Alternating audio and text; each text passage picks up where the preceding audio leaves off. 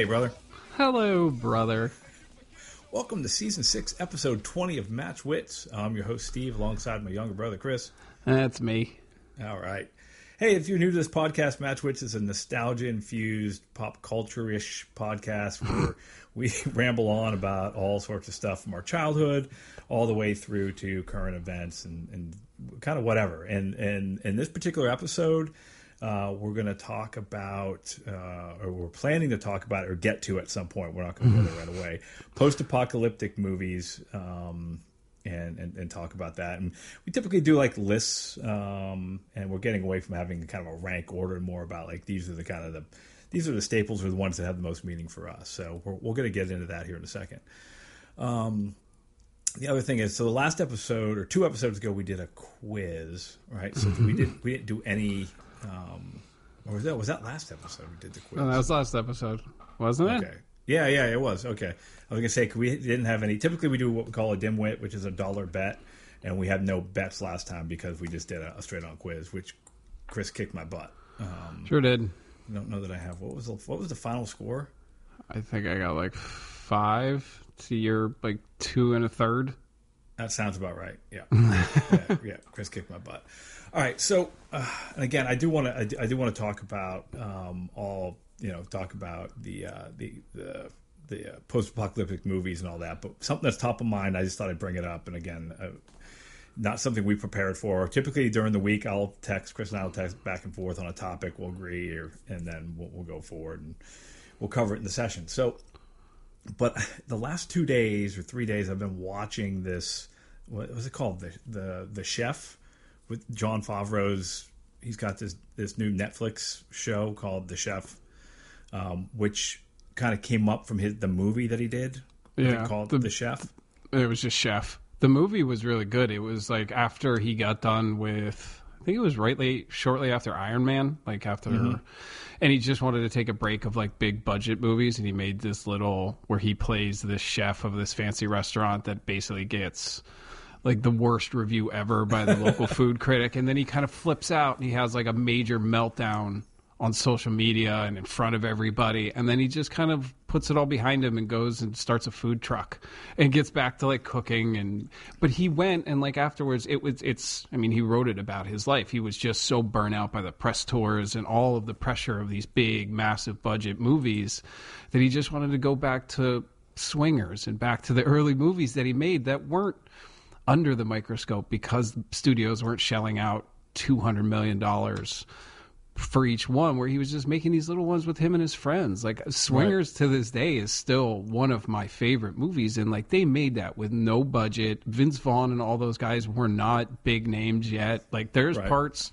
where they go to the dresden that if you look you can see a sign that says filming will be taking place in this area by entering this area you are you know you're granting whatever the production Right. that's why, dude. Like, look in that movie. There are so many people just staring into the camera, like as it walks past, and people just look directly at it because they had no money. They just Right. like got permission to film there, and then put a sign up that says, "Hey, if you're in this area, you're basically signing a waiver that says your likeness can be presented in this movie." And that's what got him all of those.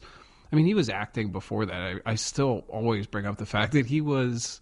What was his name in in PCU with Jeremy Piven, where he plays Gutter. the big bur- He was gutter. he was gutter. The the big burnout. The big burnout. I didn't exhale. Good answer. but He like was in, that. he was in Rudy. Yeah, yeah, he was in Rudy. He, w- yeah, he was. He's the the what the lineman, the defensive lineman, the, or the linebacker breaks his nose. Yeah, whatever. But then, I mean, getting into directing and stuff like that's why if you look back, dude, that Iron Man. The, the the gamble that Marvel Studios took on the original Iron Man was so big because Robert Downey Jr. was yep that was his Right. that was his big rebirth and like Jon Favreau trusted with this massive and Iron Man dude, Iron Man wasn't a po- that popular of a comic character. Like they picked, he was more. I mean, don't get me wrong. Tony Stark was very important. He was in the Avengers, but in the grand scheme of things, Iron Man wasn't the tier that he is now, and a lot of that has to do with Jon Favreau and Robert Downey. Right, Jr. yeah. You, you ask a kid before the movies who's your favorite comic book hero, and Iron Man, Hulk. not, yeah. and Iron Man's not Superman, mm. Batman, Spider Man. Yeah, you're not. Iron Man's not one of the top man. No, you know. no, no, not one of the top. So, like, the- yeah, and the reason I bring this up is, and this is more, we've we've touched on Jon Favreau before, and this is more of the. I, I, so I watched I watched the show, right? So that there was the the um, the TV show that just came out of Netflix. Uh, I watched that, and then uh, I watched the movie. Janine and I watched the movie last night, and the movie, like you said, is great. And it's great. it, it turns out he so this guy uh, the the chef um, oh man uh, Choi uh, is his name the, the- anyways the, the chef in the movie um, actually kind of taught Jon Favreau how to cook so he taught Yeah. him all the techniques so this guy um, and I can't find his name Uh, I'm looking for you too.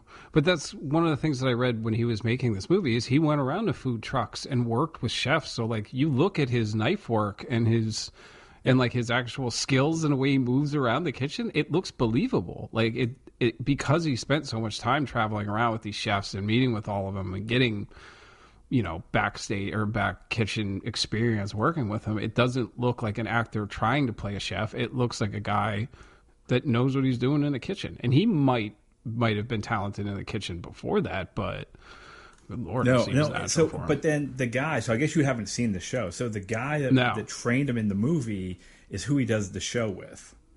Right. So I've roy, only watched Cho- the, roy choi Roy Choi. I'm sorry. Yeah, I'm sorry.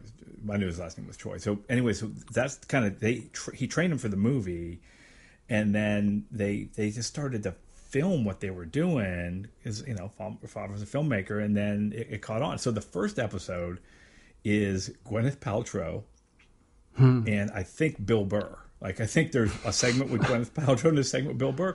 It's hilarious, and they make stuff from the movie. Like they and they show how they made it, and they and like he actually Jon Favreau actually cooked the food in the movie. Like it wasn't like they could have easily used somebody else's hands or whatever. Like he, I think he just kind of immersed himself in, in being a foodie. And so there's a couple funny things about Gwyneth Paltrow. First of all, they make a pepper pot, which is is the meal they make. It's a it's basically a soup. Um, and then Jon Favreau, and they're obviously good friends, like Jon Favreau uh, and uh, Gwyneth Paltrow.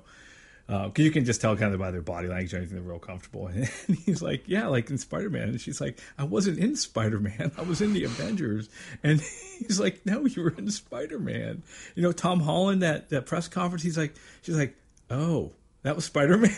you know, this the, the one scene at the end of was that the was that Homecoming or whatever where they did the press conference and yeah she's like, "I was in Spider Man."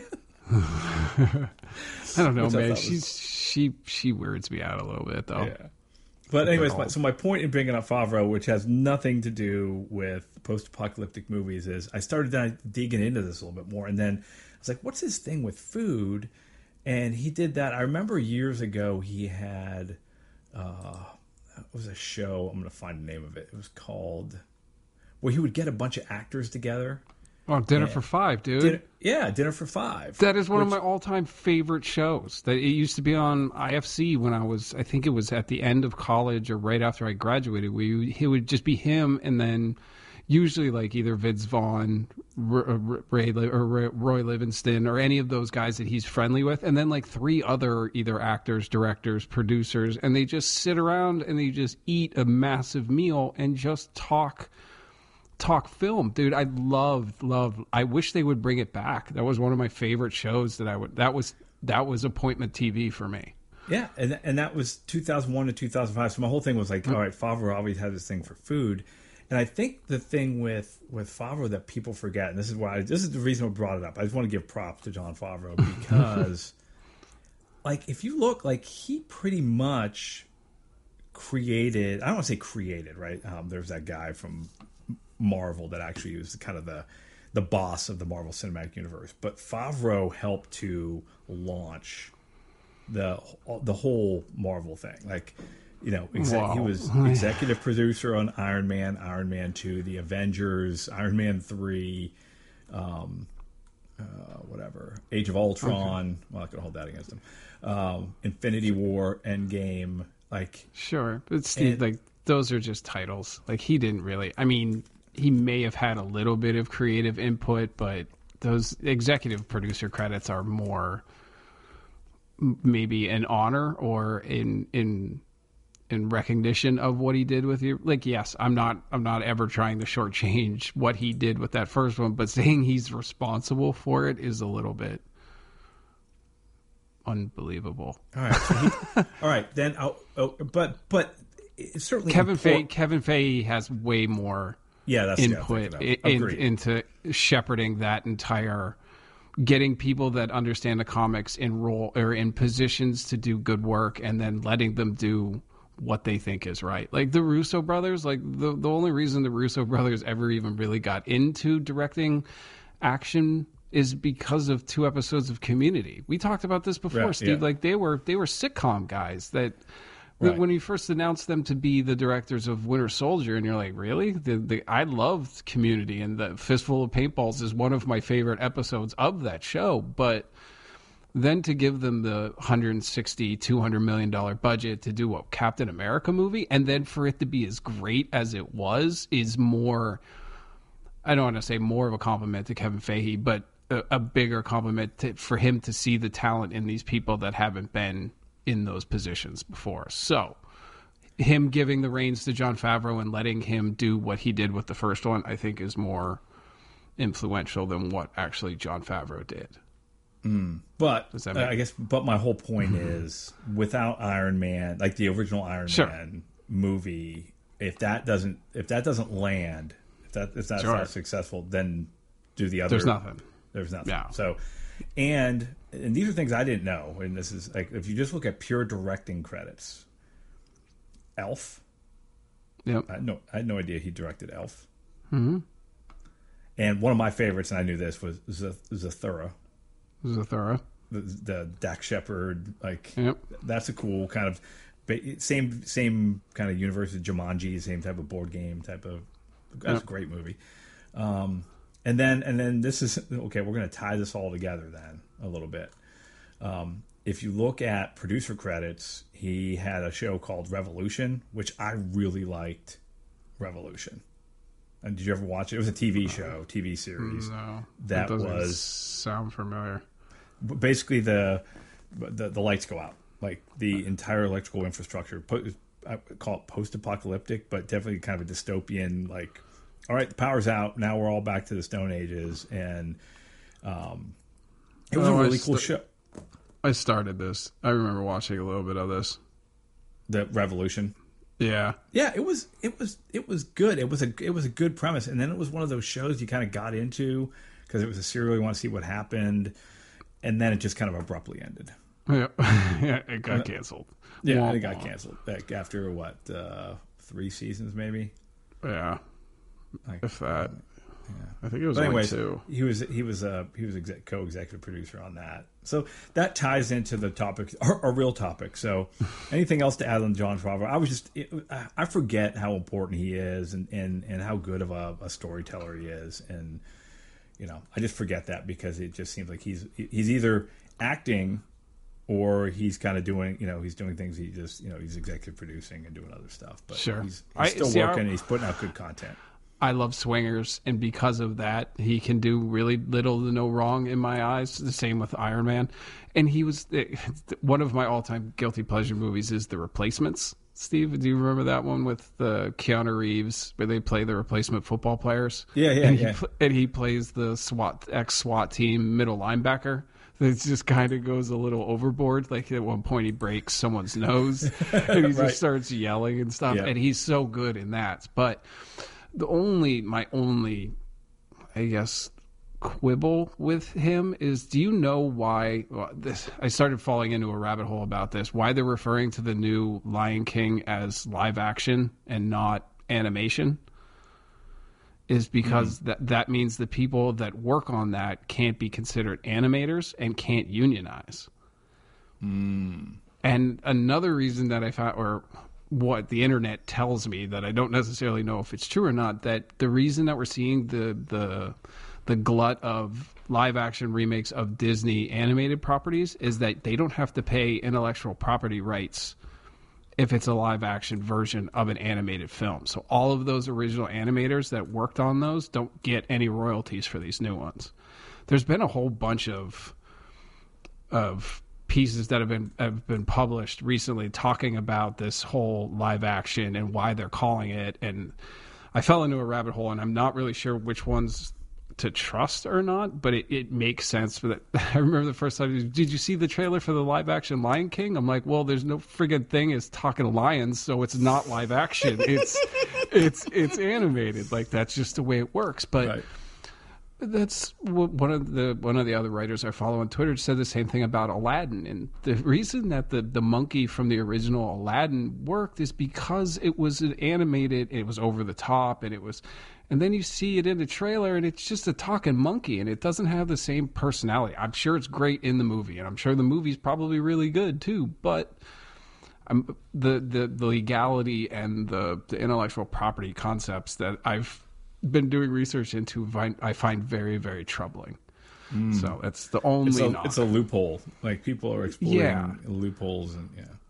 But that's Steve. These people that made these iconic movies. That Aladdin was one of my top ten movies as when I was a kid, like animated movies. I loved that movie, and for me to find out that the only reason they're doing this is to shaft the yeah the original animators, just makes it gives me a bad taste in my mouth, and it just furthers the idea of Disney being Apple. Like you know the, the, idea of yeah. yeah, like this Steve the stormtroopers don't wear black armor, they wear white armor like Apple does. it's, it's funny. But I digress. So, so, so, we yeah, so but that that brings up a good point. This is I think a topic for a future episode is I uh, I love animation. I love like in the, the uh, I love the way that you're able to use that art form mm-hmm. and tell stories and do everything. And and that's a good point. I mean, there, I think we should do a whole episode on animation for sure. Sure. Just in the evolution of it, right? And you know, you, and you take some of those classics, and even look at the way Disney's evolved, how they how they do their animation, and um, you know, as an art, and to, to, to, just be able to be like, all right, well, this was a, you know, Aladdin was again, it was one of my, it's probably one of my top ten movies, um, and all of a sudden they'll be like, we're gonna remake it, we make it like, I'll probably I'll maybe watch it, but I mean, I think how are they going to make the story better? How are they going to make the, the the end work with the the voice acting, the the music, and all that together as a piece? Mm-hmm. You can't. I don't know you can make that better. Steve, think about the concept of the Lion King and the the part where Spoiler alert! What's the dad? What is it? Simba? Mustafa? Mustafa gets dropped by Scar into the stampede. Steve, like the reason it's not it's it's a horrifying scene in the original animated version. Yeah.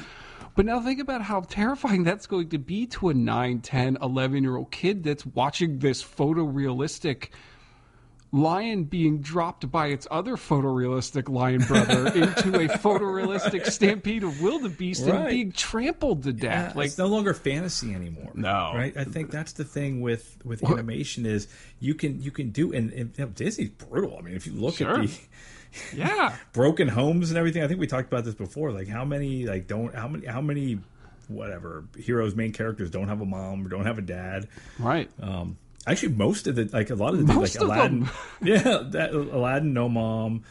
Oh, what was the other one? And then you have Lion King, right? F- Finding Nemo. Yep, no mom. no, no mom. The, the the son gets gets handicapped by a serial killer and then kidnapped and then taken far away. And he need, there was someone wrote. I read a tweet that someone said he was texting back and forth with his dad, and his dad was like, "Yeah, I just watched this horror movie," and the guy was like, "Oh, what was it about?" And he describes he says, "Yeah, this this son gets handicapped in this horrible attack by a serial killer, and then is later kidnapped, and then the dad has to go try to find or travel and find him with the help of a disabled woman." And the guy goes, "Holy crap! What movie was that?" And he just goes back and he was Finding Nemo, and the guy goes, "Mind blown." I was like, "Yeah, like think about that concept in a real world situation." And you're like, "Man, that is a messed up story." But all those are. But now, eh, when you start, you need take away the fantastical animation where it's clearly not real and clearly two dimensions and, and like over animated, Now you're putting now you're representing with photorealism, and it, I, I don't know. I don't know if it's going to work or if it's going to be extra terrifying. Yeah, because now it's not. Yeah, it's not fantasy anymore. It's not fairy tale. It's not. Yeah. Now it's more real. And like we don't. Right. Got Yeah, put- real stuff going on on, on, on Real television. life's and- scary enough. I don't need like, it. Give me the escapism. Let me go to a theater and be like, oh, that's that's an awesome story. A guy on a flying carpet with some awesome music and you know, beautiful setting the whole night. Well, we we were flipping through Netflix, and I forget what the new Netflix Planet Earth ripoff is. We just it was came up on like autoplay on my profile, and I was like, "Oh, bro, look, a nature show!" And it was like you see the the tiger getting down and shaking its shoulders, and then there's a deer not paying attention by like the banks of a river, and like right as it lunged to it, okay, moving on. and Aaron just looked at me. She goes, "That was close." I was like, "Yeah, I'm pretty sure that's not for kids." no, it's not. It's not. All right. Well, like I said, we were gonna. Uh, we'll still talk about post-apocalyptic. Um, Well, to to go get into the idea of the post-apocalyptic, Steve, did you watch Chernobyl? no, but it seems like everybody's talking about it. Holy tap dancing crap, dude! Like that that show was one of the best miniseries I've seen in a long time. That's I what everybody's saying. What's the so? What's the skinny without ruining or is it just based on? The It's based on historical. Yeah, it's based on historical fact. They did, they finally declassified all these documents, and and they actually tried to do it as historically accurate as possible, down to like the eyewitness testimonies and things like oh, that. wow. But they did it really smart. So it's all right. So one of the things that normally shows fall into is when you try to get all of these really, really good actors that might not be able to do accents very well, they don't make them try to all talk in Russian accents. So it's like it's Jared Harris, who is Richard Harris's son, who is Moriarty from the Robert Downey Jr. Sherlock Holmes movies. Do you know what I'm talking about? The red haired dude. think so, Stellan yeah. Stellan Skarsgård, which is the uh, the guy from Thor, the crazy astrophysicist that ends up he was in Avengers and all those. You know I'm talking about? That builds the wormhole. Anyway, Oh, yeah, right, yeah, yeah. They get- they get all these fantastic actors together, and just instead of worrying about an accent, or trying to do a Russian accent, they just let them act, and they're all top notch actors. And I didn't, like, Steve. This happened when I I was seven, so it was like 1986, 1987. yeah. So I was like seven or eight. I don't remember it, but they they go really into depth on how close that came to be being a global issue. Like if the reactor oh, yeah. would have, if the reactor would have melted down into the actual water table below, it would have poisoned the the water table permanently for like all of the Ukraine, Belarus, and all of these areas. And then the the fallout, Steve. It's just one of those ones that every episode they they start with it melting that they start with the uh, initial explosion and then it's the guy researching what happened and then it goes backwards. So they explain how they started mitigating all the circumstances and then the last episode is what actually happened. And Oh, so you're the whole time it's like a, it's almost like a investigative mystery about how all of this stuff happened but holy cow is it ca- i can't hear the the the crackling of like one of those radioactive meters. I forget what they the stillers or- yeah but they have a different the russians called it something else but and it's the the idea of the the sacrifice of oneself for the greater good and mm-hmm. the whole oh, dude i'm telling you if you want I, I didn't like i knew about chernobyl and i knew about mm-hmm. Pri- pripyat and the the area around it still being a dead zone but i didn't understand the severity of it like they they had a forest fire in I think it was the late 90s that completely released all of the, the the radioactivity that was now inside the trees. So when the trees burnt down, they released all the radioactivity and like cancer rates spiked and birth defects spiked again and it's one of those cycles over and over. Yeah, like we they cl- they claim that we want to be on nuclear energy or a, a significant portion of nuclear energy in the near future. Ah, I don't know, man. After, after watching, and it's not one of those. I I live like Steve. You've been to my house. You can look out the back and you can see the nuclear plant. you can see the nuclear plant that's seven miles away, and then when you see like it glows after the first initial explosion, it looks like a spotlight shooting up from the middle of it in the middle of the day, and you're like, Right. holy crap! And just the idea, it's I highly, highly recommend it. Nice. Okay, and nine point seven stars at yep. two hundred thousand reviews on yeah. this is on IMDb. And, and so that brings up that's a great I think that's a great way to kick this off because I was gonna before the whole Jon Favreau thing um, and again that was just top of mind and I wanted to kind of get your thoughts on that so but as I was kind of looking at um, post-apocalyptic movies and thinking about the whole thing and, and, Chernobyl I think is a great great example and and and this goes back man I want to say I can I can picture what, where I was when I read the blog. It was like one of the first blogs I ever read. It was it was it was a woman's blog. I think it was on the Blogger platform. So this is this is 15 yeah 17 years ago, something like that. I mean, it was a long time ago, and it was one of the first blogs I ever read. And it was this this woman, this Russian young like college student, and she fully documented. And I, I, I wonder if it's still out there. Could be awesome, but she fully documented going to Chernobyl uh, on a motorcycle and going through and taking all these awesome pictures and writing about it. And it was like pages of content. Um, but it was like she was in a she was in a suit. You know what I mean? She was sure. in like a, a suit, and it was like, and and you could go there. You had to get a special permit. You could go there but if you left, there's something about the asphalt or the pavement that would, um, you know, keep keep the uh, the radiation from affecting you. But if you took a step off onto the onto the earth, the Geiger mm-hmm. counter went through the roof, and you were like you had like you were dead. I'm sure. Well, uh, they, they they make the Jared Harris's character plays the I think he's the head of the nuclear science division in Moscow or whatever, but he does a really good job of explaining what actually happened because Stellan Skarsgård plays. I think he's the director of the interior for for the Soviet Union at that point in time, but he doesn't know crap about nuclear reactors. He comes from like a concrete and coal background, right. so it's all him explaining to him and the audience about the way this reactor works and the what what had to have happened in order for this to happen, and then what these there's a part where he's like, I saw graphite on the roof, and he was like, "There's no physical way you could see graphite on the roof unless there was a massive explosion." And he was like, "Yeah, I saw graphite on the roof. That's not good." And the one of the first responders picks it up, and it's the equivalent of like four thousand chest X-rays that he picks up for like three seconds, and it burns through his it's one of those ones like it looks so innocuous. It's the idea of the wind in the happening. I like have, uh, M Night Shyamalan tries to make the wind real ominous. Right. In in this, it is because it's nuclear. You know what I mean? It's radiation. It's and you, yeah. yeah. So like they, he makes it a point to like when they get out of these places and they go to like the deca- the the decontamination cells when they're just like hosing off the trucks and they, he focuses on like the dirty water like going into the drains and you're just like oh my god that's gonna kill four or five people when it gets to somewhere else and right yeah, dude, I'm so, telling you, it's it's the little things that he focuses on. And the guy that created it, the guy named I think his name's Craig Mazin, comes from like a uh, a sitcom background. I'm trying to think of what he actually did before it, but it, it would nothing that would illustrate a, a propensity to make one of the most captivating miniseries I've seen in a long time about a nuclear pa- Hangover Part Two as a writer. Yeah, like that's what I mean. So like he he's been on Twitter talking about you you want to talk about tough pitch meetings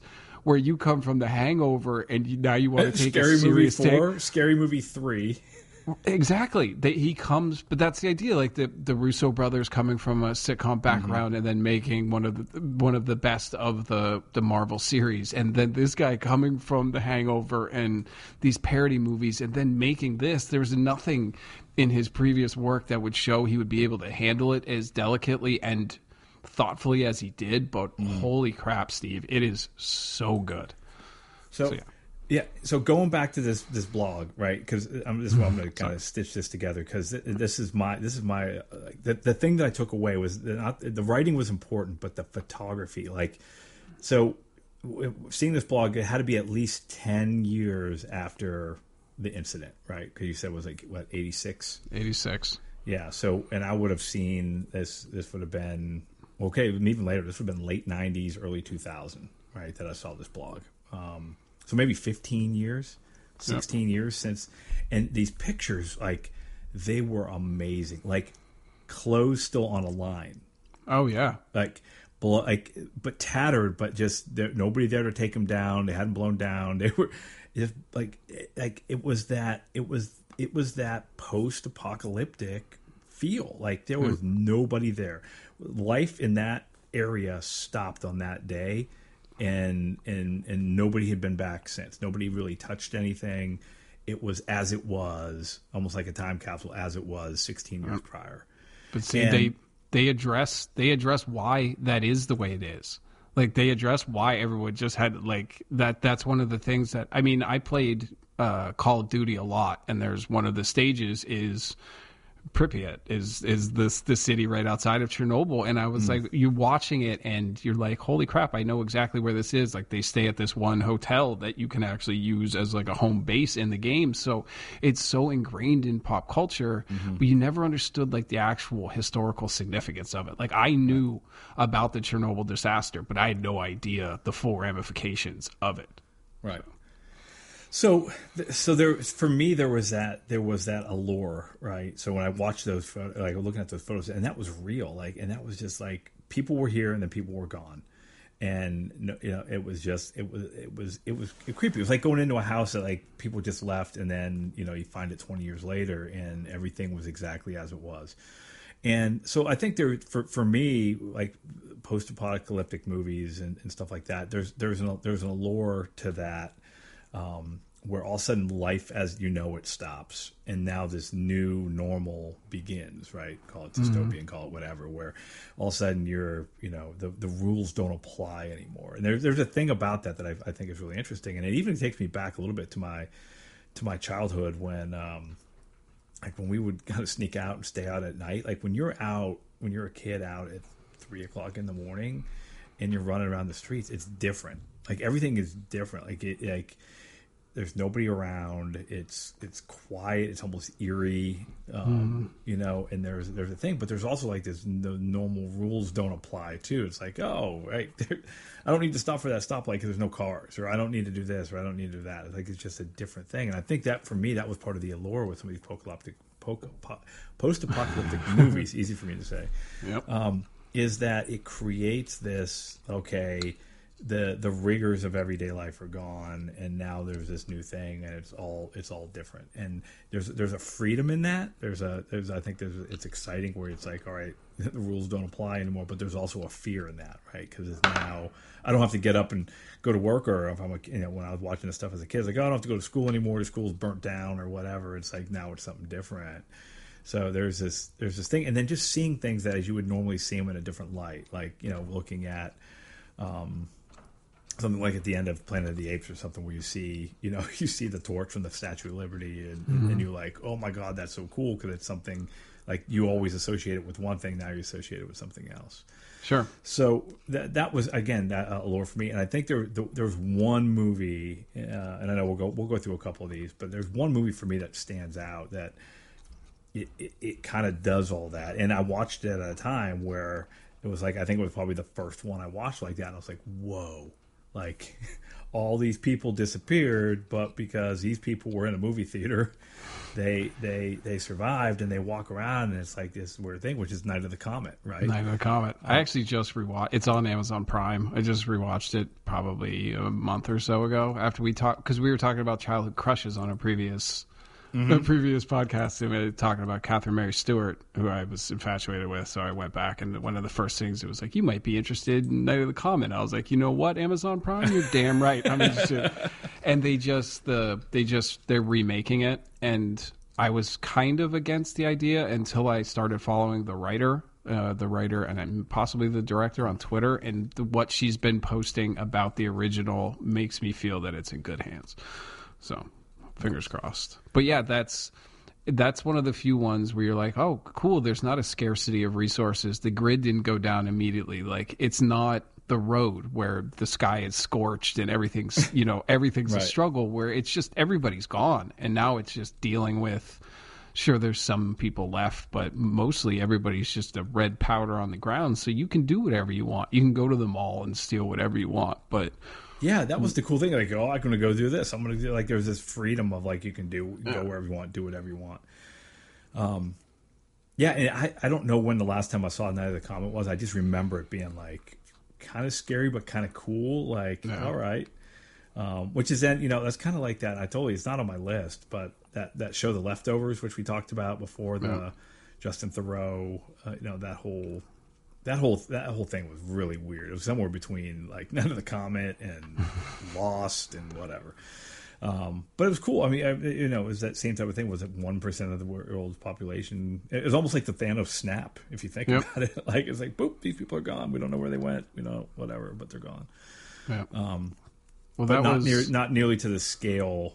Uh, you know, like the the thing in that that show is with the leftovers is like life. They life kind of continued on the momentum of life. It didn't. It had an impact on people, and it certainly sho- like shoved it in a direction or steered it in a direction, but did not completely uproot everything where the infrastructure collapsed and now it's a different Right. world.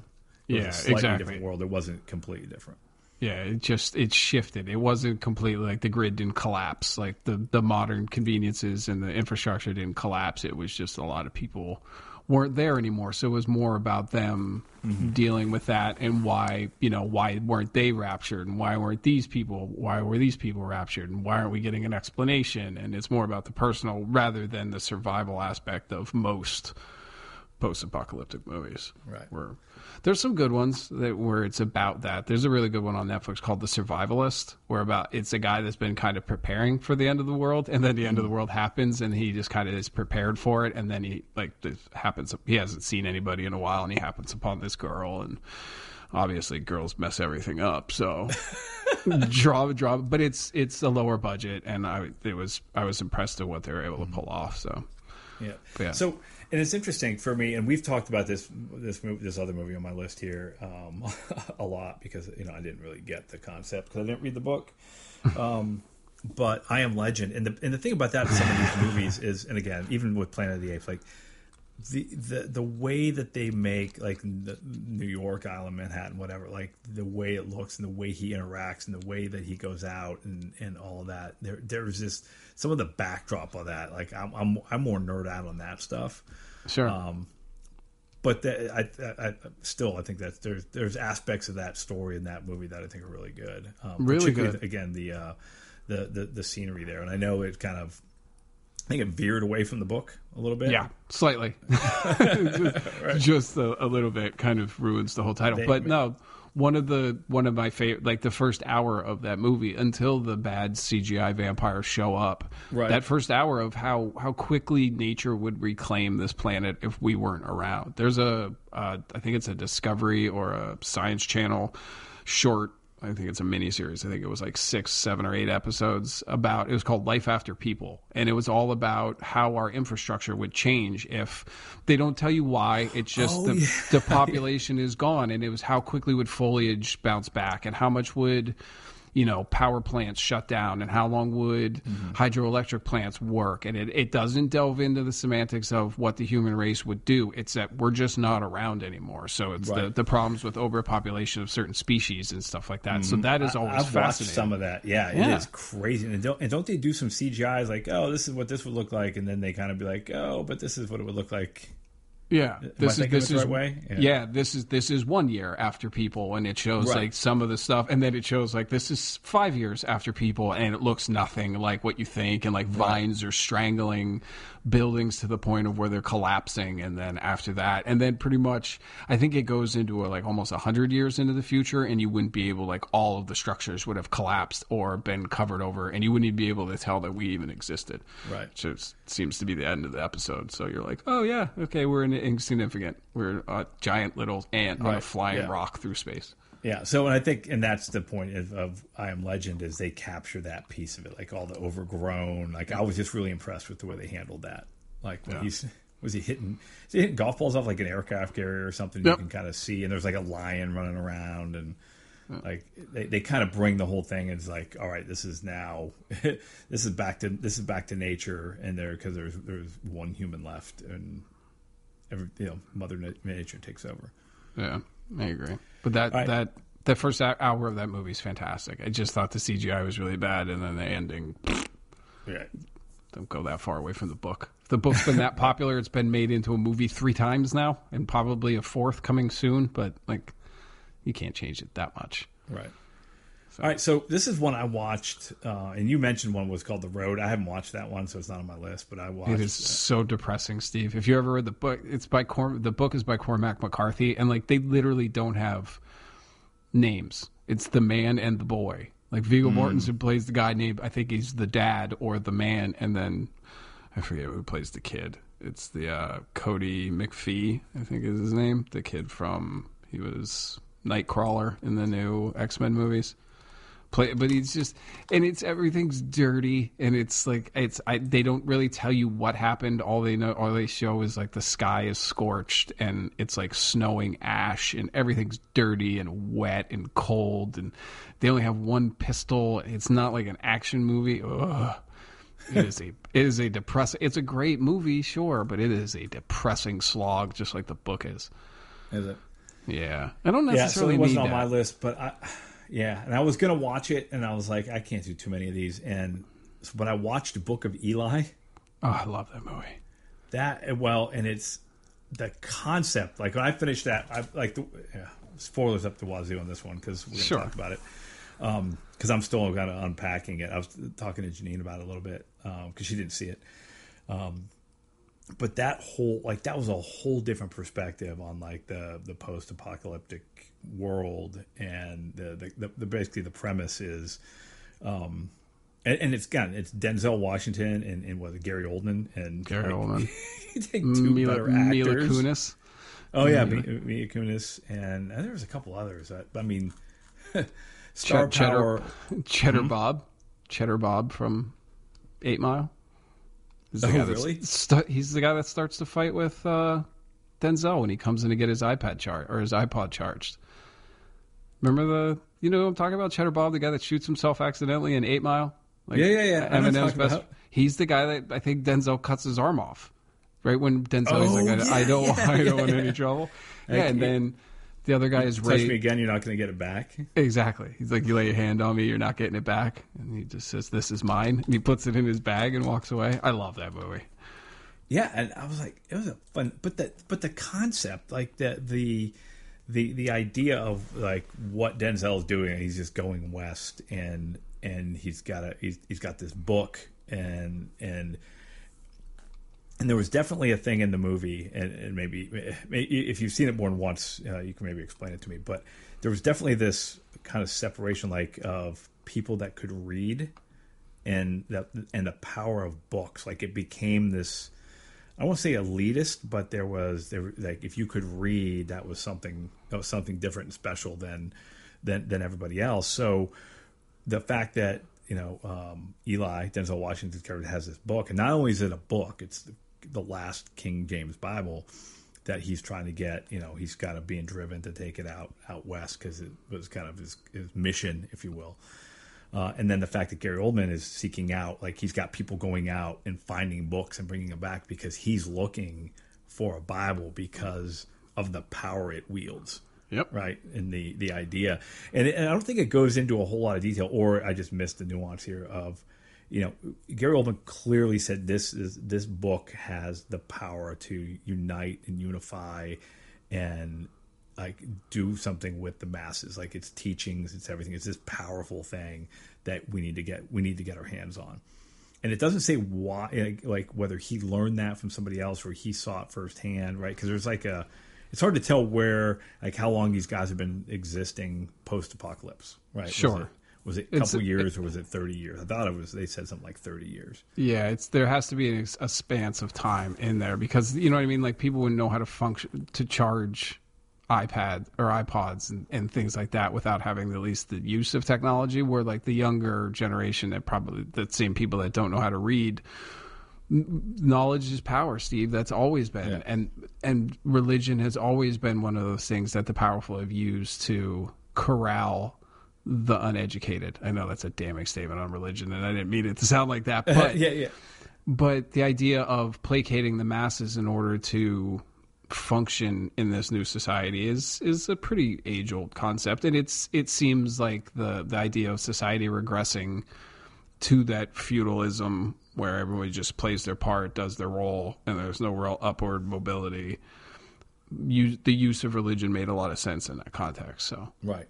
Well, and if you're if you're rebuilding a civilization, you you almost need that it was like they they need that cornerstone or something, you know, to help yeah. to, to help them along the way. At least that was that was kind of what I took from what Gary Oldman was trying to do. Is and and even what they were doing in at the end, right at, in, in Alcatraz when they when they print a new one, um, which is hey, if we're going to rebuild civilization, we need to rebuild it with with knowledge. We need with books. We need we, we got to build it from the ground up. We got to do this all again and try to save as much of what we had before or what we could. They never go into a lot of detail why all the Bibles were destroyed, do they? Uh, no, I know really. when they said when things started to go south that people just they they get kind of gathered it up and did book burning or whatever. So there was obviously like at some point people had fault with it, and now sure. there's one left, and it's kind of the the one thing that they're trying to save and help propel them forward. So acting was great. Uh, I think just the way that movie moved and, and everything. I, I, I, thought it was a great movie, and I never I don't even know that I had heard of it before.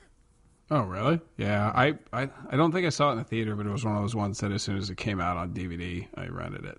Just because I love I love Denzel. I'll watch anything, even the bad action movies that he's that he's in. I end up watching, but anything with Denzel and yeah, well, so that was a good one.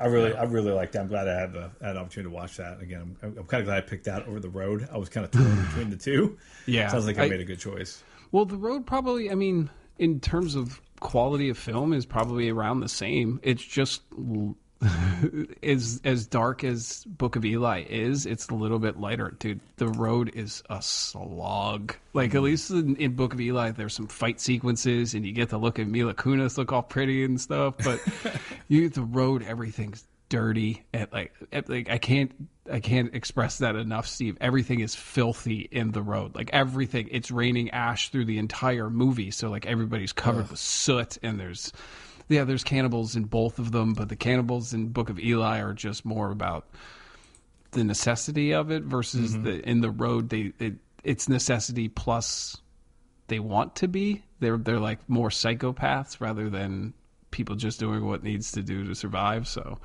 yeah, I don't. Eh, I, I think you made the right call with going. To Book of Eli. right. There's so, another. There's okay. one that I if you when you started talking about apocalyptic or post-apocalyptic, that's why I asked you about movies that, that deal with the actual end of the the Earth, like the actual mm-hmm. end of the planet. There's this Australian movie that I watched called These Final Hours. So the the movie is based on the premise that Armageddon, the movie Armageddon, is happening, but we don't have magic space miners to send to the the right. asteroid to blow it up and so it doesn't so all the only thing we can do is wait like we know it's coming. We know a planet killer is coming and there's nothing we can do about it. So this movie takes place within I think it's the last 8 hours or 12 hours before this massive asteroid slash meteor meteorite hits hits the Pacific and and wipes out all life on the planet. Like there's nothing we can do about it. There's we can't shoot a nuke at it. We've tried all these other things. It's just not going to work. And so all it does is it takes place in the last eight hours on the planet, and it's just about this guy trying to get back to his wife and kid. That's it. Oh, and like, wow. and it's, and he like, it, it, you imagine what would happen if you knew that the world was ending. There's parties, there's there's a crime mm. surge, there's all sorts, and it's just this guy trying to navigate back to his his his girl. Like that's all he yeah, wants yeah. to do is just get back to her, and that's the whole premise, Steve. And it's done so well, and and it's so fascinating, even though you know how it's going to end. Like, you know what I mean? Like, I'm yeah, not yeah. giving yeah. anything away. It says so right in the tagline. Like, that's this is it. This is the end of life as we know it, and this wow. is the last. What's and it called? Really, These final hours. These final hours. Yeah, it's it was on Netflix when I watched it, but that's why when you started saying post-apocalyptic, then I was like, okay, well, how apocalyptic does it have to be? Like, what percentage of the planet has to be dead? And that's when I first thought of. I know that's a morbid thing, but it is. These final hours is one of those ones. I was like, I, I always thought that uh, seeking a friend for the end of the world would have been good, but it's not. That was the, that was the Steve Carell, Natalie the Steve Carell one that I thought was going to Wait, be was great. it Natalie Portman or no? Yes. Yeah, I think so. Dollar Or was it? No. no, I'm not done. I, I blocked that. That's one of those movies that got put in the vault of stuff I'm never going to uh, access oh, again. Oh, it was, it was her body double, Keira Knightley. Okay, yeah, it's the Padme body double. Yeah. But yeah, no. But like that's I the the premise of that movie. I was Oh, like, Connie oh, Britton's, that's Connie Britton's in it. That's going to be really gonna have to good, and it. it's going to be funny, and it's going to be interesting. And it was just none of those. Where the, these final hours was sad and funny and and heartwarming all at the same time. So yeah, if you get a chance, and they all have cool Australian accents, Nice. which makes it Well, I mean, I cool. work for a company that was founded in Melbourne. Me, Um, me, me. so the next, so I'm going to kind of lump these together, but there's so when you talk about post-apocalyptic, always and, and it's been such a it's been on such an arc. I think it's finally starting to like slow down the whole zombie movie thing or the whole zombie, you know, the thing that I, I would hate. I think maybe the Walking Dead maybe propelled that into the I would say the into the norm, right? You can have Sure. a primetime TV show that's about zombies and have it on the air for what seven years. Well, longer than Longer than that, that. right? Yeah. I thought this was nine, season nine that they just did, but they're also the one they're responsible for zombie movies hitting or zombie culture, zombie media hitting critical mass.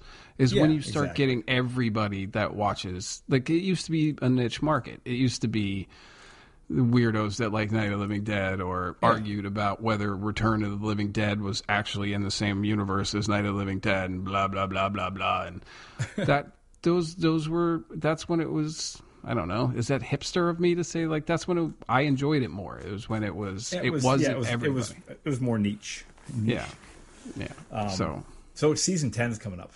yeah I gave up two seasons ago. I was like I'm just it, it just didn't go anywhere. And it was just boring. And I got bored and Uh, yeah, I, I did too. I think, and you turned me on to you turned me on The Walking Dead, it was Right. good at the beginning and it was it, it was funny. You turned me on that and Game of Thrones uh, when I was in town to, for a tattoo appointment, and uh, both. And then I got into both those shows. Walking Dead, I got into really like I went back to the beginning and watched that. Game of Thrones was hard because I, I picked up Game of Thrones at the Red Wedding. I was like, all right, I'm gonna go back. Like, who, Ned Stark? Who the hell's that? Wasn't he been dead? like, yeah So, anyways, um, but anyways, we get into the, the, that genre, right? So there's the, the kind of the there there's a there's an outbreak. People start going after, you know, they turn into zombies, whatever. So there's two, and they're really they're really different movies, and I but I like them both. Um, one I haven't seen in a while, but one I like. I will watch it. I'm not a big rewatcher just because I don't have a lot of time to watch movies, but Zombieland, I just I love that movie, and I know it's not like it's it's kind of serious. I mean, it's it's zombie, and you know, it just the way it was done. I just it it's uh, smartly maybe that's written. a guilty pleasure. I don't know. No, no, not at all. It's smartly written. The idea of the rules of a zombie apocalypse, the double tap or the always check the back seat, like that's stuff like nerds like us. That is the closest to a movie version of the Zombie Survival Guide by Mel Brooks. You know what I'm talking about? Like the Max or by yeah, yeah. Max Brooks. Yeah, the the concept of you know all of these rules that all you need to do is follow these rules and you'll be fine in a zombie apocalypse. And and Jesse Eisenberg's twitchy Columbus character is the perfect audience audience surrogate. And then you get Woody Harrelson as the. The, the crazy badass Tallahassee like it- all he wants is a Twinkie just a single driving force for a character makes it great and for and and the the that that opening to the movie set to for whom the bell tolls is still one of my favorite openings for mm-hmm. for a zombie movie but it doesn't take itself too seriously. It addresses the idea of once you survive the initial wave you should be okay provided that you follow these rules. Like that's what i've always I, that's always been my argument when it comes to zombie movies. It's okay. The the the human population is finite to a certain extent, and there's no way that we can replicate fast enough for them to just be more and more zombies at all times. So a systematic a systematic elimination of zombies, like in the remake of Dawn of the Dead. If they would have just sat on top of the, the building and slowly just picked them off over, you know, the, the approaching horde because they had mm-hmm. plenty of ammo and things like that, then there wouldn't be a problem. You have supplies, you have a secured environment. That's why I never understood certain. I have my problems with a lot of zombie movies because they make dumb decisions based on what the script needs. Where Zombieland doesn't. right. He does it. He goes after. He tries to survive because of a girl. He try. He finally finds something worth fighting for rather than just living a an isolated existence. So they're making a second one, dude. With oh, everyone, really? everyone coming back with Jesse Eisenberg and Woody Harrelson coming back, and James uh, Rawson Thurber is the guy that directed it. Like they're all coming back. That'd be so awesome. Bill Murray can't there. come back unless he comes uh, back as a zombie. As an actual zombie, yeah, that would be pretty funny. That was hilarious. Like that yeah. whole thing. Like, yeah. Bill Murray's awesome. When he right, tells so, the story, when he tells the story about going onto the golf course, he's like, "I played 18 today." He's like, "I saw Eddie Van Halen there. What did he? How was he doing? He's dead." but the the one scene in that movie when it's Jesse Eisenberg sitting with uh, Abigail Breslin and they're watching, I think they're watching Ghostbusters. And so he asks her, "What is your sister like?" She said, "She goes, he she likes bad boys." And he goes, "Oh!" And he just takes the bowl of popcorn and pushes it onto the floor like nonchalantly.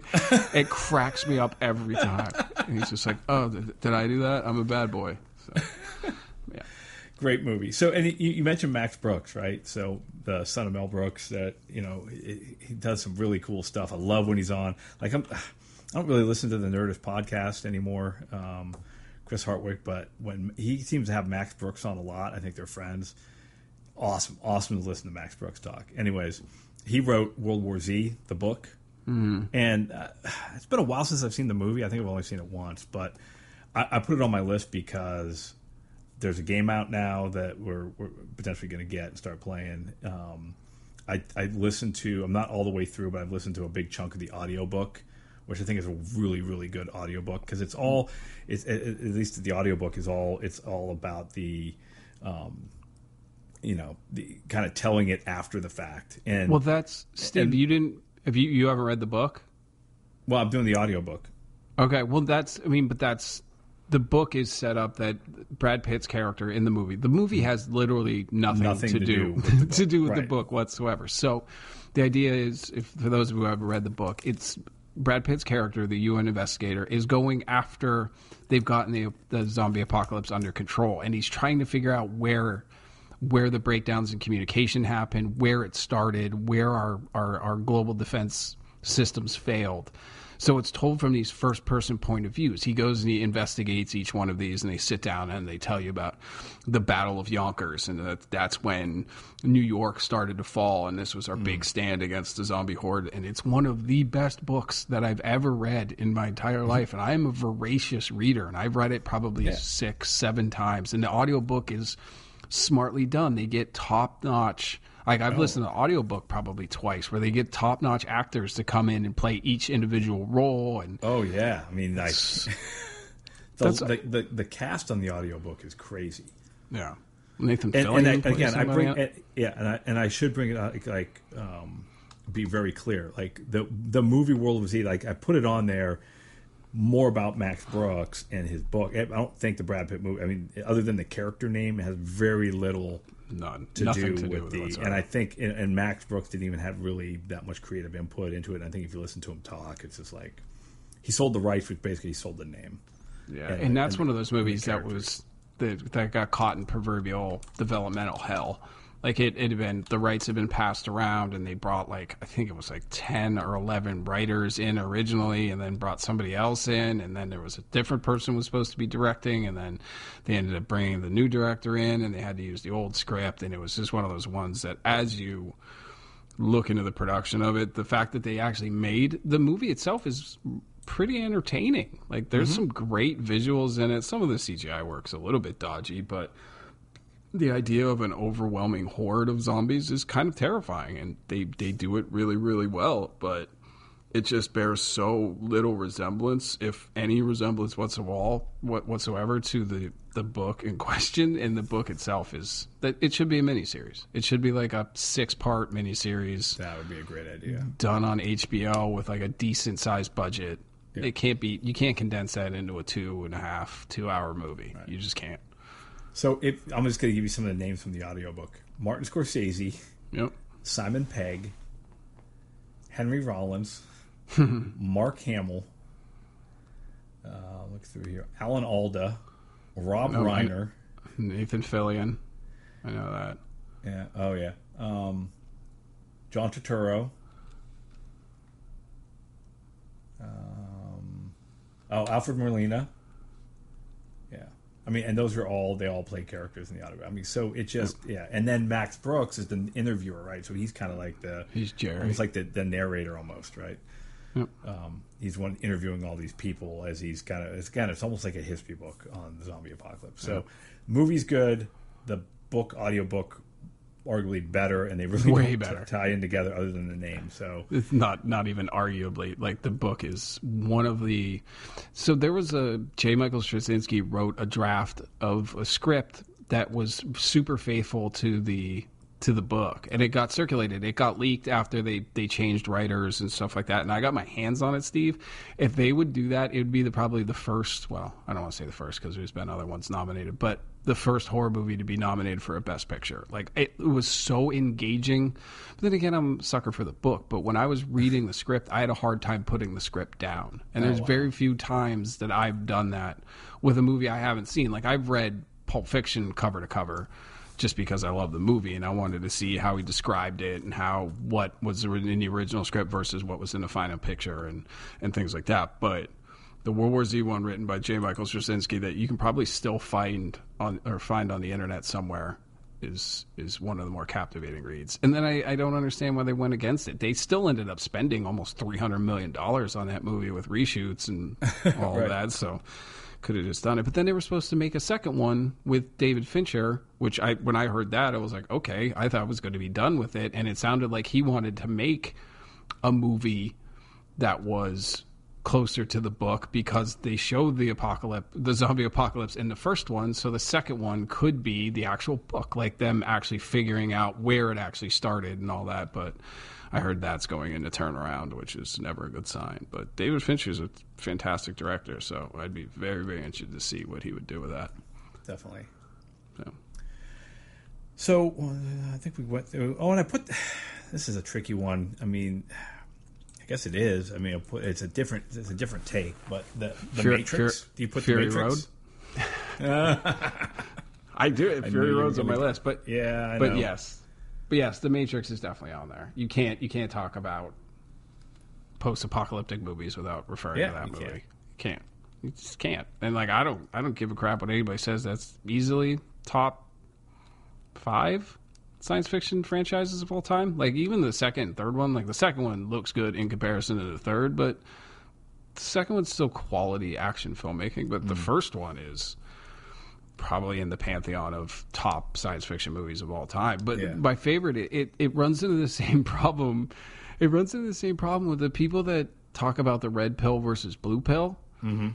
Are the same people that that think that Fight Club is an ode to masculinity. You know what I mean? Like the the idea of the Matrix is written by two transgender women about the idea of red pill versus blue pill about awakening versus staying in slumber and staying you know lying to yourself your entire life. Like that whole Right. context is missed on these people that only see it as the red pill versus blue pill. Like go look up the, the, the wachowski sisters now. Like go see what they went through. Go watch the the miniseries called Sense8 that they did for Netflix, and and tell me that the Matrix isn't rife with coming of age and you know what I mean. Like that right. whole concept is buried in it, and so the people that don't analyze movies the way that it should be analyzed use it as a it's it's it terribly misunderstood Right. by most people. Yeah, and I, I, and I, I've, I think the kids are probably ready to watch The Matrix. That- It's such Sure. a good. Like it's been a while. Like Vince, like we used to watch Matrix all the time because that was when he was right around Charlie's age, right? So it was it eleven years ago? When, when was The Matrix? No, dude, I was in college. It has to be like ninety nine. Hmm. Yeah, well, Steve, because we we sent all of our Oh, it parents. not, yeah, it was ninety nine. You're right. We we sent we sent all our parents our they came up like mom and dad came up for parents weekend and we had just seen it. Like me and keith and all of my roommates from school all got really baked and went and saw the matrix. So and so like it blew our mind. We're like this is the greatest science fiction movie of all time. So we told our parents about it and they all went and saw it like a friday the friday night of parents weekend. And so we have like a function the next day and we have to go and we're like what you guys think? And dad just looks at me and goes the hell are you talking about? And I was like, uh, "Did you not think it was like the greatest thing ever?" He goes, "I don't know what the Sam hell happened in that movie." And I was like, "Okay, never, never mind then." So, but yes, I have a very special place in my heart for the Matrix. Yeah, I mean, and I think it broke ground on a lot of things. Oh yeah, it did. the the the story. Like, yeah, there was so much cool stuff in that movie, and to think that was twenty years ago. Yeah, yeah. I dude, I'm all for if the if the Wachowski sisters come back and they have something involved with the new stuff. I'm all about seeing more stuff in the Matrix. Are Go they ahead. doing more? Hopefully, yeah. That that's the rumor is that they, there's a possibility that they might be doing a series for Netflix or a series of movies. I don't know, but I'm in And like, as long as they're involved. It has Yeah. to be them. You know, it, it can't Yeah. be somebody that liked the movies a lot growing up because then you're just going to get fan service. It needs to be the organic, the extension of the same story that they were telling at the beginning. yeah, That's, and you and you know, and I I think between this movie, it's gonna sound weird when I say it out loud. This movie, John Wick, and Point Break, I think Keanu Reeves, legitimate action star. you think? I mean, you know what I mean. You know what I mean. The guy's, Like- the guy's only been a, a, working actor for the better part of 40 years Well, now. I know, Steve. but I mean, but but action, not actor, action star. Like, like put him Steve, up there. Speed, Speed was in like 1994. Point Break was like 95. Oh, oh God, speed. You're right. Okay, you're right. You're, I just, I just don't. I don't know. I just don't put him in, like, Who? Who? Who? So who would you possibly? What? Schwarzenegger? Stallone? Yeah, Shut up. Willis. Like that, that's what I mean. After, that's what I mean. After, after the Matrix, I, I firmly believe that Keanu Reeves could whoop any one of their asses, just Yeah. Oh, because yeah, of the and training Jo- John Wick put it over the top. You're right. Sure. that's, good, that's a good point. and who he worked with, and the the stunt guys that he worked with, and the the the the the work that he the only reason that John Wick exists is because of his stunt of because of Keanu Reeves stunt doubles from the Matrix. And Keanu Reeves became Yeah. so appreciative of the work that they did in that movie that he was the executive producer and star of the John Wick movies because it was written and directed by his stunt double from the Matrix. So Right. I There love the I love the fact that there's this huge huge Keanu Reeves renaissance, and I love if you just get a chance, just go on Twitter, Steve, and just Google or just put in for your search, just put in Keanu Reeves, and it's all of these great stories of people meeting him. There's all of these pictures that it just says Keanu Reeves gets it, and every time he takes a picture with a girl, rather than being the gropey celebrity guy, watch look at his hands. His hands always hover. He never actually puts his hands anywhere on them. He just puts like his arm around them, and then like his hand is like Not three to four, them? three to four Yeah. inches off, just in case, just because he's a good dude. They're they're doing rounds for Toy Story four now, and he plays the Canadian. He plays the Evel Knievel of Canada, the little toy. But so like every time they're just asking him about John Wick and stuff, and he diverts all of the questions back to the main cast. He diverts all like there's been they one person went and actually looked at all of like the Q and A's that he did, and he's directed all of the questions to Christina Hendricks. So this is like her real I mean, she's famous from Mad Men and stuff, but this is Toy Story 4. Like this is a huge deal mm-hmm. For for her. And so you see him trying to guide the questions towards her rather than make it about himself. God, I love I love that there's a Keanu Reeves renaissance. And people can say whatever they want about his true acting ability. I don't care. I really don't. Uh, yeah, I mean, he's in good movies and he's like en- enjoyable to watch. He seems like he's a good dude. Like, Good dude, dude. He's making Bill and Ted face the music. they're they're making a they're making a they're making a finale of it, I'm- Steve. I'm down with that. I'm hundred percent. I donated to the Kickstarter campaign when it first happened, and I signed a petition. I was like, "Yeah, bring them all back. Bring Alex Winter back. Bring Keanu back. Bring them all back. I don't care." So- Yeah, I can't get Carlin back. No, but they do have his daughter. Oh yeah. They have his Good call. daughter, and so like they're casting all of these young people to play Keanu Reeves and and Alex Winter's children, and they cast Carlin's daughter as Rufus's daughter. Oh, nice. So That's yeah, very like, cool. yeah, they they said like the the writer even said he was like, we're not doing this to make money. He was like, you really think we're doing this to make money? Does anybody really? We're doing this for all the people that have loved Bill and Ted for this long, and then they show Keanu Reeves, and he was like, yeah, he was like, I love this franchise. I love Alex. I love working with these dudes. Like, guy just had one of the biggest box office openings of for an action movie in the past six to eight months, and he's going back to make some kind of weird stoner comedy about time traveling headbangers. God, God, God bless that man. Awesome. Hey, so we never talked about it, um, and we're running out of time. But Yes, we are. quick thumbs up, thumbs down. John Wick three. Didn't see it. Oh, you haven't seen it yet? I haven't seen it. I haven't All had a chance to go to the theater yet. I figured you I would get a text or something to be like, "Oh my god" or whatever. So I haven't seen it either. Yeah, no, I I trying to stay away from spoilers, but in that context, do I really? All I know is they said they're going to make a four, so I'm assuming he survives. So I don't know. They, Benny Benny texted me after he saw it, and he goes, "Yeah, it's definitely worth the price of admission." He was like, "There's some parts where you're just like, eh," but there's apparently a fight scene where they're throwing knives at each other, and they're not all landing blade first. Which I've never seen in a movie before. like people getting hit in the head with like the butts of a knife. Like that's great. Like that's what I want to hear. Like, and I heard that that Mark Dacascos is the the chairman from Iron Chef is fantastic. Oh, that's right. That's right. All right. All right. Anything else on post-apocalyptic movies? Jon. Favreau. Um, Yeah. I was like, I got it. animation. Really touched on maybe like half of my list. Keanu 'cause- Reeves. Yeah. If you want a really had- good zombie, I really had no intention of talking about Jon Favreau until like five minutes before we started. I was like, No. I we need I need to give props to Favreau on this just because I, I was I'm, You- I was in, I'm into the chef thing he's doing. you need to watch Chernobyl too. You do. do, yes, Like, it's it's really like one of the it's it's a masterpiece. Like it's one of those ones like as soon as the the first or like the episode's over, Steve, they do such a good job on cliffhangers, but it, it's not like a it's not fast paced. You know what I mean? It's not Mm-hmm. it's not a ticking. Well, I guess it is a ticking clock because you're talking about the a, a, a pending meltdown, nuclear yeah. disaster that could that could ruin the entire the entire area. But it it's so good. But I have like a whole a whole bunch of other ones on my list that we didn't even get a chance to talk about. But whatever. Well, Some you- of you most can, of the ones. you can you can you can read them. Okay, how about it comes at night? This is one of the best trailers to the one of the the biggest letdown of a movie in a long time. But that that was good.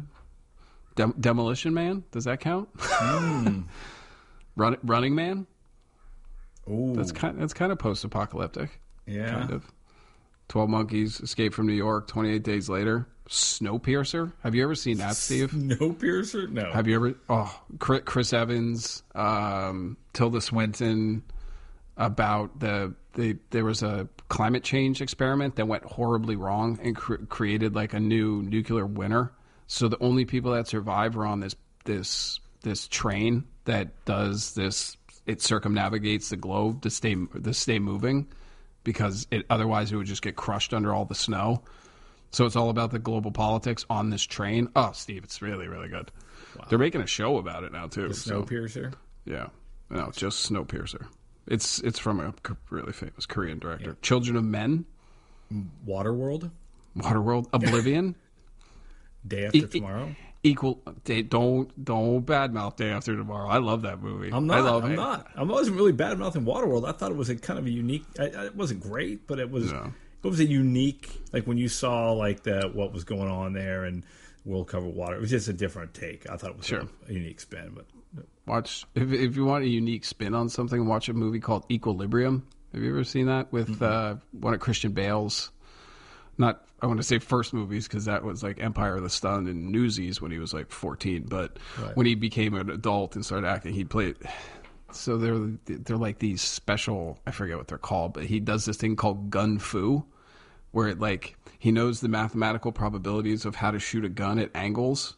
It- It's it's hard. It's hard to do it justice. Like just look it up on YouTube and just look up opening scene of Equilibrium, Christian Bale, and watch it. It is badass. The movie itself is a little weird, and it kind of mixes the Matrix with like 1984, and not to a successful extent, but it has some cool, cool action scenes in it.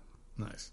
But Dredd, Reign of Fire. I, I will always use it. the- I don't need an excuse to bring up Reign of Fire just because I want to see that movie remade with like a big budget. Hmm. Dragons, dragons versus helicopters, man. Give me, give me a dragon versus an Apache attack helicopter any day of the week. I'd be so glad. but that's all I got. I got a couple random ones like Sunshine. That's a good one. When the No, the, I've seen it.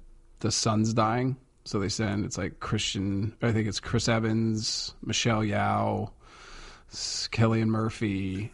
Uh, who else? There's a bunch of really good, but they send they you have to go and like they have to nuke the the sun in order to like jumpstart it. Yeah, it's really good. Danny So- Boyle. so, so, so you brought up Chris Evans. So have you been watching? So I've been trying to do more on Twitter with the Matchwits account. So I've been tweeting and liking and some stuff. But the the last couple weeks, Chris Evans has been posting like early headshots. I saw that. Oh my god, how hilarious! Yeah, He's like, I was.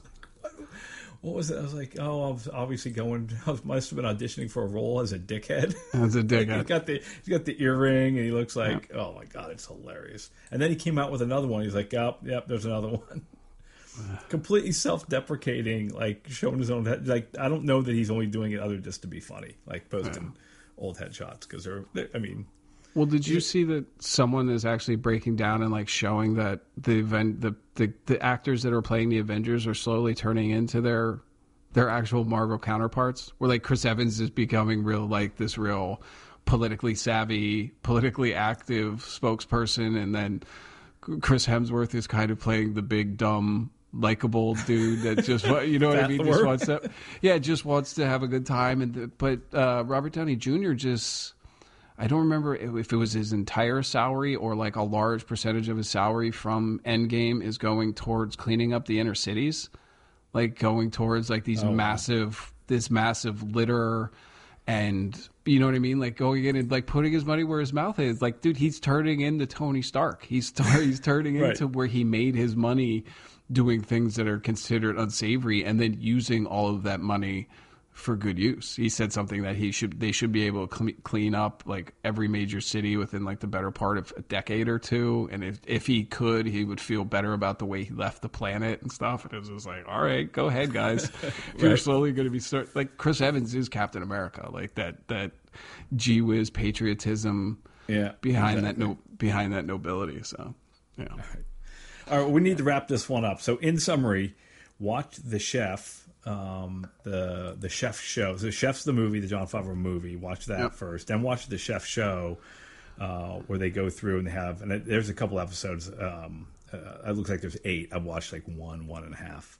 Uh, but they have celebrities on and they cook and they make food and they talk about food from the movie, so it's really good. So watch the movie first, and watch the the Chef show. Um, uh, what else? Watch Chernobyl. watch Chernobyl because I really want to talk about that like a later one because they he's actually the every episode that came out they released HBO released a podcast with more behind the scenes almost like a bibliography so you could fact oh, check it nice. all to make sure that they weren't obviously they took some dramatic license they had to mix a few characters together just two to time and, and things like that but yeah watch that because I think we should have an episode on or a, Awesome. yeah and then too. we will certainly do an episode on animation, like all Yeah. styles of animation. Um, maybe we'll even do that next time. We'll see. So Yep. with that, uh, uh, we'll kind of wrap up uh, episode twenty. So we're twenty episodes into season six, which is awesome. Um, you can follow us on Twitter at MatchWits. Um, that's uh, two T's and an S at the end there. Um, no H, MatchWits. And MatchWits.com is our website where I post all the episodes and, and all that. And you can follow, you know, download the podcast on your favorite podcasting app. That can be uh, iTunes, Google Play, uh, Himalaya app, or on Spotify. And uh, until next time, that'll do it. that'll do it did you do Later.